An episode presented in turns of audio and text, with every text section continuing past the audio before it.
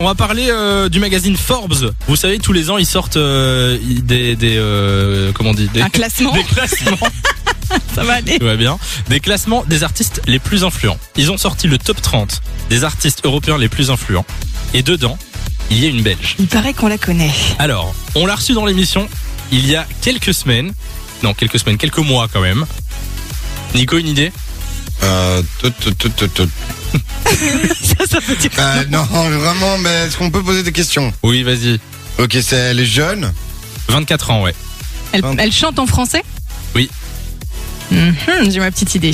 Elle a, elle a fait une prestation chez euh, Jimmy Fallon aux États-Unis. Ah ouais, ah, alors moi je sais, sais. direct. Son frère est rappeur Non, c'est pas Angèle, non. Ah. Angèle, non. Ok. C'est Non. Luzine de Yakuza. Oui, oui, Elle était venue en octobre chez nous pour Oui. la sortie de son album Gore. Exactement. Et je me souviens que on était euh, en distanciel euh, Ouais. à ce moment-là. Juste. euh, on l'in- on l'interviewait avec. elle euh, était chez deux Fun t- Radio. Et nous, on était chez Oui. nous. ouais.